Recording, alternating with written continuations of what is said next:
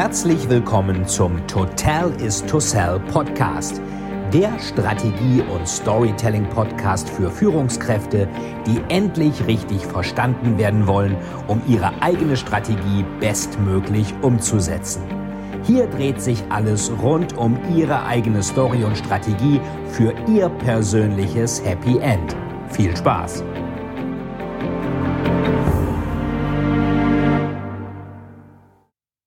Guten Morgen, guten Tag, guten Abend, in welcher Zeitzone Sie auch immer sind. Ich begrüße Sie ganz herzlich bei meinem Total is to Sell Storytelling Podcast. Mein Name ist Veit Etzold und in dieser ersten Folge werden wir uns anschauen, wie Sie mit einer guten Story das Ziel erreichen können, das wir alle erreichen wollen, nämlich besser von anderen Menschen verstanden zu werden, um seine eigenen Projekte, Ideen oder Pläne besser realisieren zu können. Ich wünsche Ihnen dabei viel Spaß. In dieser Folge haben Sie noch bis einschließlich den 9.6. die Möglichkeit, tolle Preise zu gewinnen. Was müssen Sie dafür tun? Abonnieren und bewerten Sie den Podcast und teilen Sie den Podcast in Ihrer Instagram Story, wenn Sie zweimal in den Lostopf kommen möchten. Also einmal im Lostopf, ähm, bewerten, abonnieren, zweimal zusätzlich noch Ihre Instagram Story mit Markierung.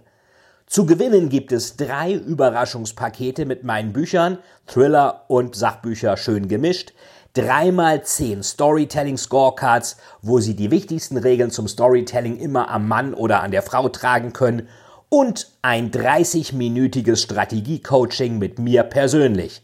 Ich wünsche Ihnen viel Spaß mit der heutigen Folge, Ihr Veit Etzold.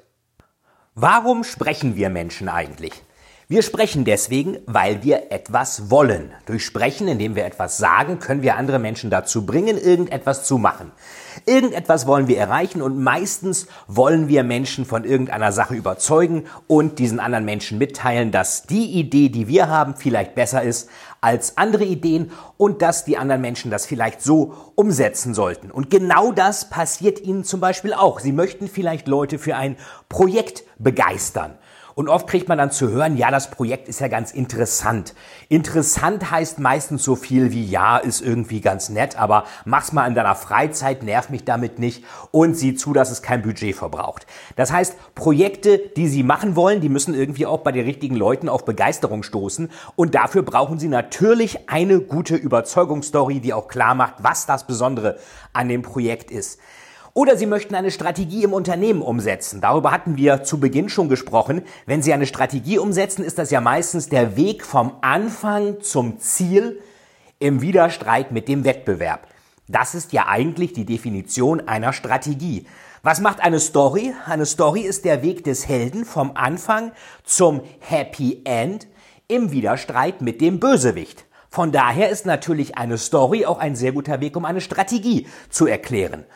Oder was Ihnen auch passieren könnte, Sie möchten etwas verkaufen, etwas, was relativ komplex ist, was abstrakt ist, was nicht sofort ein Impulskauf wie irgendwie schöne Schuhe oder eine tolle Uhr oder ein Porsche oder Süßigkeiten oder was auch immer auslöst. Also was die Neurowissenschaftler so Instant Gratification, sofortige Belohnung nennen, wo Glückshormone ausgeschüttet werden, wenn wir etwas kaufen. Das gibt es ja auch bei abstrakten Produkten nicht. Da sagt ja keiner, Mensch, Chaka, ich brauche jetzt mal eine neue Hausratversicherung. Das gönne ich mir heute mal.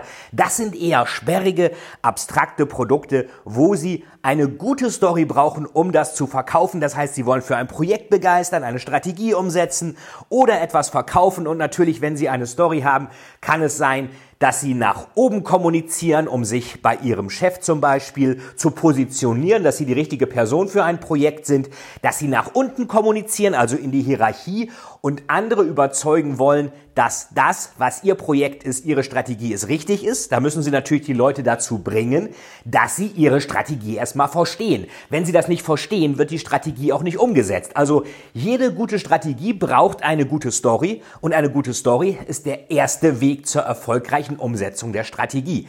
Wir kennen das ja alle, da steht dann irgendjemand und sagt, äh, so, das sind hier die Folien vom Vorstand. Ich meine, manche machen das sogar so, dass sie die Folien vom Vorstand einfach so ähm, weiterschicken. So, hier steht alles drin, bitte umsetzen.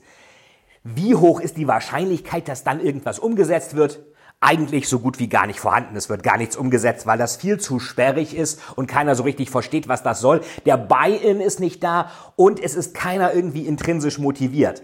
Was es ebenfalls gibt, ist, dass Leute sich dann so, das habe ich in meiner Beratungspraxis also schon diverse Male gesehen, dass die sich dann irgendwie vor eine Leinwand stellen, wo PowerPoint rangeschmissen wird und die reden dann erstmal zu der Leinwand, also zu den Folien und lesen dann Text ab und sagen dann, so, das ist hier die neue Strategie, Transformation 2025. Wie Sie sehen, stehe ich voll dahinter, wir müssen das durchziehen.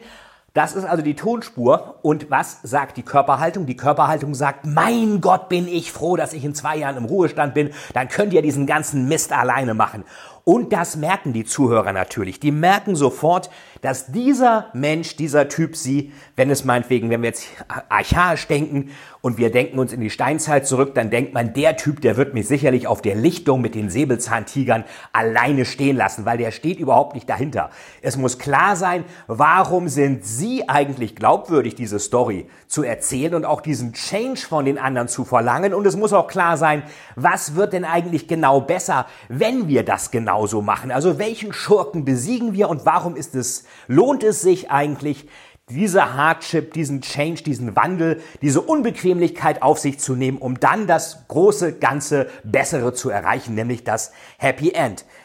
Michael Porter und ähm, Peter Drucker und ähnliche Leute sagten mal so schön, Leadership heißt, Menschen dazu zu bringen, etwas für einen zu tun.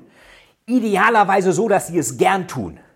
Jack Welch von General Electric sagte so schön, dass Führungskräfte relentless and boring sein müssen. Also unerbittlich, aber auch langweilig. Nicht langweilig den anderen gegenüber, langweilig sich selbst gegenüber, weil sie ganz oft Dinge wiederholen müssen als Führungskraft.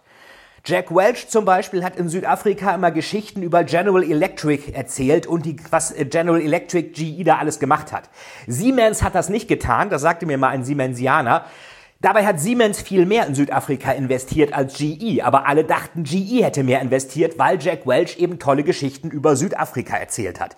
Das heißt, Leadership heißt, Menschen dazu zu bringen, etwas für einen zu tun, und zwar so, dass sie es idealerweise auch gern tun. So, und wenn ich will, dass Menschen etwas für einen tun, äh, dann kann ich natürlich drei Möglichkeiten anwenden. Die erste ist Geld. Ich kaufe die Menschen. Ich zahle immer mehr. Ich sage ihnen, mach das für mich und dann kriegt ihr richtig viel Geld. Das wird im Investmentbanking gerne gemacht. Das Problem ist, dass man auf diese Weise eine Art Söldnerattitüde heranzüchtet, weil diese Mitarbeiter natürlich, sobald jemand noch mehr zahlt, dann gehen sie zu diesem Menschen, zu dieser Person, zu dieser Firma. Das heißt, man züchtet sich eigentlich Illoyalität heran und die Leute gehen dahin, wo am meisten bezahlt wird. Das ist also in der Form etwas gefährlich mit dem Geld. In China sieht man das auch häufig, wenn man globale Umfragen sich mal anschaut, sagen die Europäer oft, Purpose ist wichtig, also der Sinn dahinter. Die Amerikaner irgendwo sind irgendwo dazwischen, zwischen Sinn und Geld und die Chinesen sagen oft, äh, das Geld ist wichtig. Das ist ja auch ihr gutes Recht, nur führt das natürlich dazu, dass da auch, das weiß weiß jeder, der in China äh, in der Personalarbeit ist, dass da ein munteres Bäumchen-Wechselspiel ist. Leute gehen dann dahin, wo am meisten gezahlt wird. Also, man kann Leute mit Geld incentivieren. Das ist nur auf Dauer ziemlich teuer und schlecht für die Loyalität. Was sie natürlich auch machen können, das ist nicht ganz legal, das ist Gewalt. Das ist eine der ältesten ähm, Methoden der Menschheit, durch Gewalt irgendwas zu erreichen. Das ist ja im Krieg passiert ja genau das Gleiche. Der große Stratege Karl von Clausewitz sagte, ähm, Krieg ist ein Akt der Gewalt, der die Menschen zur Ausübung unseres Willens zwingt. Also die Menschen, des, den Gegner. Krieg ist Akt der Gewalt, der den Gegner zur Ausführung unseres Willens zwingt. Oder er sagt auch eine Fortsetzung der Politik mit anderen Mitteln. Das ist auch wichtig. Es heißt nicht, dass die Politik abgedankt hat, sondern die Politik macht eben da weiter, wo sie jetzt im Krieg weitermachen muss, weil sie praktisch mit Überzeugung, Diplomatie nicht mehr weiterkommt. Also Gewalt ist ein ganz altes Mittel, allerdings ist das oft relativ illegal. Also ist nicht zu empfehlen. Abgesehen davon, wenn man jemanden zwingt, etwas zu tun, ist die intrinsische Motivation eigentlich nicht vorhanden. Der macht das nur, weil man ihm ansonsten Gewalt androht. Ähm, in der Pate sieht man das ja sehr schön. Don Corleone sagt ja zu dem einen ähm, Filmregisseur, der ähm, dem, äh, dem, dem Freund von ihm da keine Filmrolle geben kann. Da sagt er, ähm, pass auf, eins von den zwei Sachen ist gleich auf dem Papier, dein Gehirn oder deine Unterschrift. Das ist natürlich nicht sonderlich ethisch. Ähm, Diese zwei Möglichkeiten sind beide etwas unschön für das Gegenüber. Also Gewalt ist ein ganz altes Mittel, funktioniert aber auch nicht so toll. Und das Beste ist natürlich Kommunikation. Wir sprechen mit den Leuten und sagen ihnen, was sie zu tun haben. Und zwar so, dass klar wird, es gibt eigentlich wenig Alternativen. Wir müssen das so machen. Und das kostet Arbeit. Wir beschönigen nichts, aber es wird am Ende auch besser. Das heißt, die Konsequenz des Nichthandelns ist schlimmer als die Konsequenz des Handelns. Was viele versuchen, ist praktisch den Wandel runterzureden und irgendwie schön zu reden. Das funktioniert meistens nicht, weil unser paranoides Gehirn schon merkt, ob etwas schwierig wird oder nicht. Von daher ist es besser zu sagen, pass auf, wir besiegen den großen Schurken. Was uns blüht, wenn wir den Wandel nicht machen. Und dafür ist es wert, ist es das Ganze wert, dass wir dann auch den kleinen Schurken in Angriff nehmen, nämlich die Unbequemlichkeit des Wandels und uns dabei auf neue Dinge einzustellen. Das heißt, das ist Kommunikation, Manager müssen kommunizieren. Jack Welch sagte das schon so schön, relentless and boring, also Dinge eigentlich immer wieder wiederholen. Oft sagen Führungskräfte, ach, das habe ich schon denen so oft erklärt, das mache ich jetzt nicht nochmal. Und das ist ein Fehler. Aufgabe einer Führungskraft ist es immer, Dinge auch wiederholt zu erzählen, auch wenn man sie gefühlt vielleicht schon x-mal gesagt hat. Also Kommunikation haben wir, Gewalt haben wir, Geld haben wir, Kommunikation ist das Beste, weil damit bringt man Menschen dazu, etwas für einen zu tun, so dass sie es gern tun, wie das ähm, Peter Drucker auch gesagt hat. Problem ist dabei allerdings, es gab mal eine Studie aus Harvard, die gesagt hat, Manager kommunizieren 80 Prozent ihrer Zeit. Das ist relativ viel. Aber wenn sie kommunizieren sollen, ist das ja auch wichtig. Jetzt hat eine andere Studie herausgefunden, dass Manager 80 Prozent von dem, was sie hören, langweilig finden. Ähm, können Sie wahrscheinlich selbst als Führungskraft bestätigen, vieles von dem, was Sie bekommen, was Sie in Meetings hören, was Ihnen gesagt wird, was Sie in E-Mails sehen, wir ertrinken ja in E-Mails heutzutage, was Sie lesen müssen, ähm, was Sie verdauen müssen, was Sie an Diagrammen kriegen, an irgendwelchen internen Memos, Corporate Communications, neue Initiativen, Massenmails, weiß der Teufel was, das ist ja alles relativ langweilig. Aber da sehen wir ein Problem. Manager kommunizieren 80 Prozent ihrer Zeit und finden 80 Prozent von dem, was sie hören, langweilig. Und das ist natürlich insofern ein großes Problem, weil 64%, Prozent, 80 mal 80 der Zeit ist praktisch, geht durch den Schornstein und bringt dann eigentlich überhaupt nichts mehr. Keiner hört mehr richtig zu. Alle reden, aber keiner hört zu. Und das geht Ihnen vielleicht genauso. Die Leute hören Ihnen nicht zu, die Leute verstehen Sie nicht und die Leute sind nicht von dem überzeugt, was Sie vorschlagen. Die denken, warum sollte ich das machen? Nicht zu machen und einfach nur die Füße hochzulegen, ist doch eigentlich viel bequemer, als wenn ich jetzt hier was machen sollte. Also, 80% kommunizieren, 80% finden es langweilig, 64% einfach an Zeit vergeudet. Wenn man sich mal die Jahresgehälter von Führungskräften anschaut, ist das ein relativ hoher Anteil, der einfach mal so verschütt geht. Und das sollten wir nicht akzeptieren. Wir sollten zusehen, dass wir von Leute hören nicht zu, dahin kommen, Leute hören zu. Leute verstehen mich nicht, Leute verstehen mich. Leute sind nicht überzeugt von dem, was ich vorschlage, die Leute sind überzeugt von dem, was ich vorschlage. So, und wie bekomme ich das hin? Ich denke, vielen von Ihnen, vielen Managern, vielen Führungskräften, vielen Unternehmern, Start-up-Gründern, ähm, Business-Ownern, wem auch immer, kommt es bekannt vor, dass sie nicht verstanden werden. Es ist allerdings möglich, diese Lücke zu schließen. Von niemand versteht mich zu alle verstehen mich. Und der Schlüssel dazu heißt Storytelling. Denn was immer Sie vorhaben, Sie müssen eine Story erzählen. Jetzt sagen viele Leute, ja, muss ich, äh, kann ich ja vielleicht, aber muss ich ja nicht. Ich erzähle das mal anders. Das Problem ist, keine Story zu erzählen entbindet sie nicht davon, dass nicht irgendeine Story erzählt wird. Irgendeine Story wird immer erzählt. Es ist nicht möglich, ein Vakuum zu lassen. Die Natur mag generell kein Vakuum. Wenn man kleinen Kindern sagt, knall die Tür nicht so zu, was machen die? Bom, die knallen die Tür zu. Oder schmatz nicht so laut beim Essen. Na, da wird erst, erst recht laut rumgeschmatzt. Äh, da muss man sagen, mach die Tür bitte leise zu. Verneinungen funktionieren oft nicht. Es gab mal eine Studie, da hat man irgendwie behauptet, irgendjemand hätte keinen dicken Hintern. Was ist hängen geblieben bei den Leuten? Sowieso hat einen dicken Hintern. Es gibt, der, das Gehirn kann mit Negativität, mit Verneinung nichts anfangen und es gibt in der Natur kein Vakuum. Genauso gibt es auch in der Kommunikation kein Vakuum. Donald Rumsfeld, der frühere Verteidigungsminister der USA unter George W. Bush, sagte mal so schön, eine Regierung regiert. Und wenn sie nicht regiert, regiert jemand anderes. Und das ist eigentlich beim Storytelling genauso. Irgendeine Story wird erzählt. Entweder Sie erzählen eine Story oder jemand anders erzählt eine Story. Das ist das, was man so Tratsch und Klatsch und Gerüchte nennt.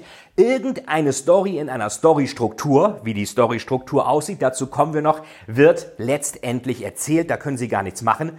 Und da unser paranoides Gehirn, gesteuert durch den Selbsterhaltungstrieb, immer mit dem Schlimmsten rechnet, erzählen wir eine negative Story, wenn keine erzählt wird.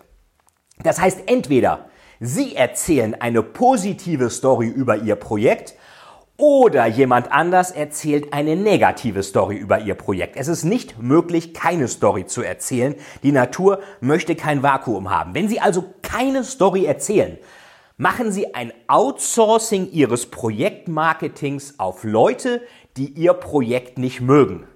Dieses Outsourcing machen die dann in der Form, dass sie einfach schlechte Stories über ihr Projekt erzählen. Gerüchte, Klatsch, Tratsch, das kann gar nicht funktionieren. Was für ein Blödsinn, das hatten wir alle schon. Haben wir schon tausendmal durchgehabt, wird eh nicht funktionieren, wird nicht klappen, völlig illusorisch. Da haben sie diese ganze Jauche der Negativität, die prasselt dann auf sie nieder wenn Sie praktisch sich für so ein Outsourcing entscheiden, diese Leute, die dann schlechte Stories über Ihr Unternehmen erzählen, die bringen diese Outsourcing-Dienstleistung für Sie zwar kostenlos, aber es ist natürlich trotzdem überhaupt nicht schlau, das Marketing der eigenen Geschichte an Leute outzusourcen, die das eigene Projekt nicht mögen. Von daher ganz wichtig, es ist nicht möglich, keine Story zu erzählen. Der Psychologe Daniel Kahnemann der auch ein tolles Buch geschrieben hat, Schnelles Denken, Langsames Denken. Wahrscheinlich steht es bei vielen von Ihnen im Regal. Ähm, man sollte sich auf alle Fälle die ersten 100 Seiten mal durchlesen. Der war Psychologe und hat den ähm, Wirtschaftsnobelpreis bekommen. Eben nicht für Psychologie, sondern in, der, in den Wirtschaftswissenschaften, weil er einfach hinterfragt hat, wie wir Entscheidungen treffen. Und Kahnemann sagt, wir schauen uns die Realität an und bauen daraus eine Geschichte. Und wenn diese Geschichte glaubhaft klingt, dann wird sie auch geglaubt.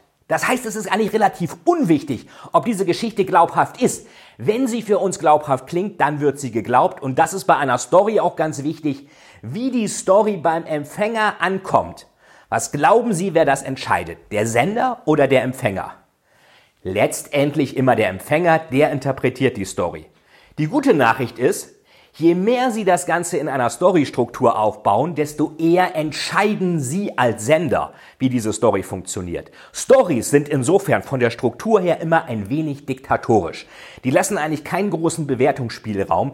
Wenn Sie jetzt im Kino sind, ähm, da sagen Sie ja auch nicht, äh, das finde ich jetzt aber doof, dass Luke Skywalker zum Todesstern fliegt, der sollte lieber nach Mallorca fliegen. Nein, Sie nehmen das, wenn die Story gut ist, nehmen Sie das einfach so for granted. Oder bei Dan Brown sagen Sie auch nicht, äh, das finde ich jetzt aber blöd, dass der jetzt im Louvre ist. Warum ist der nicht in Budapest? Also es ist ganz klar, eine gute Story lässt wenig Interpretationsspielraum und wenn Sie Ihre Strategie, Ihre Geschichte gut erklären wollen, darf Ihre Story auch wenig Interpretationsspielraum lassen. Entweder Sie erzählen eine positive Story zu Ihrem Projekt oder andere erzählen eine negative Story zu Ihrem Projekt.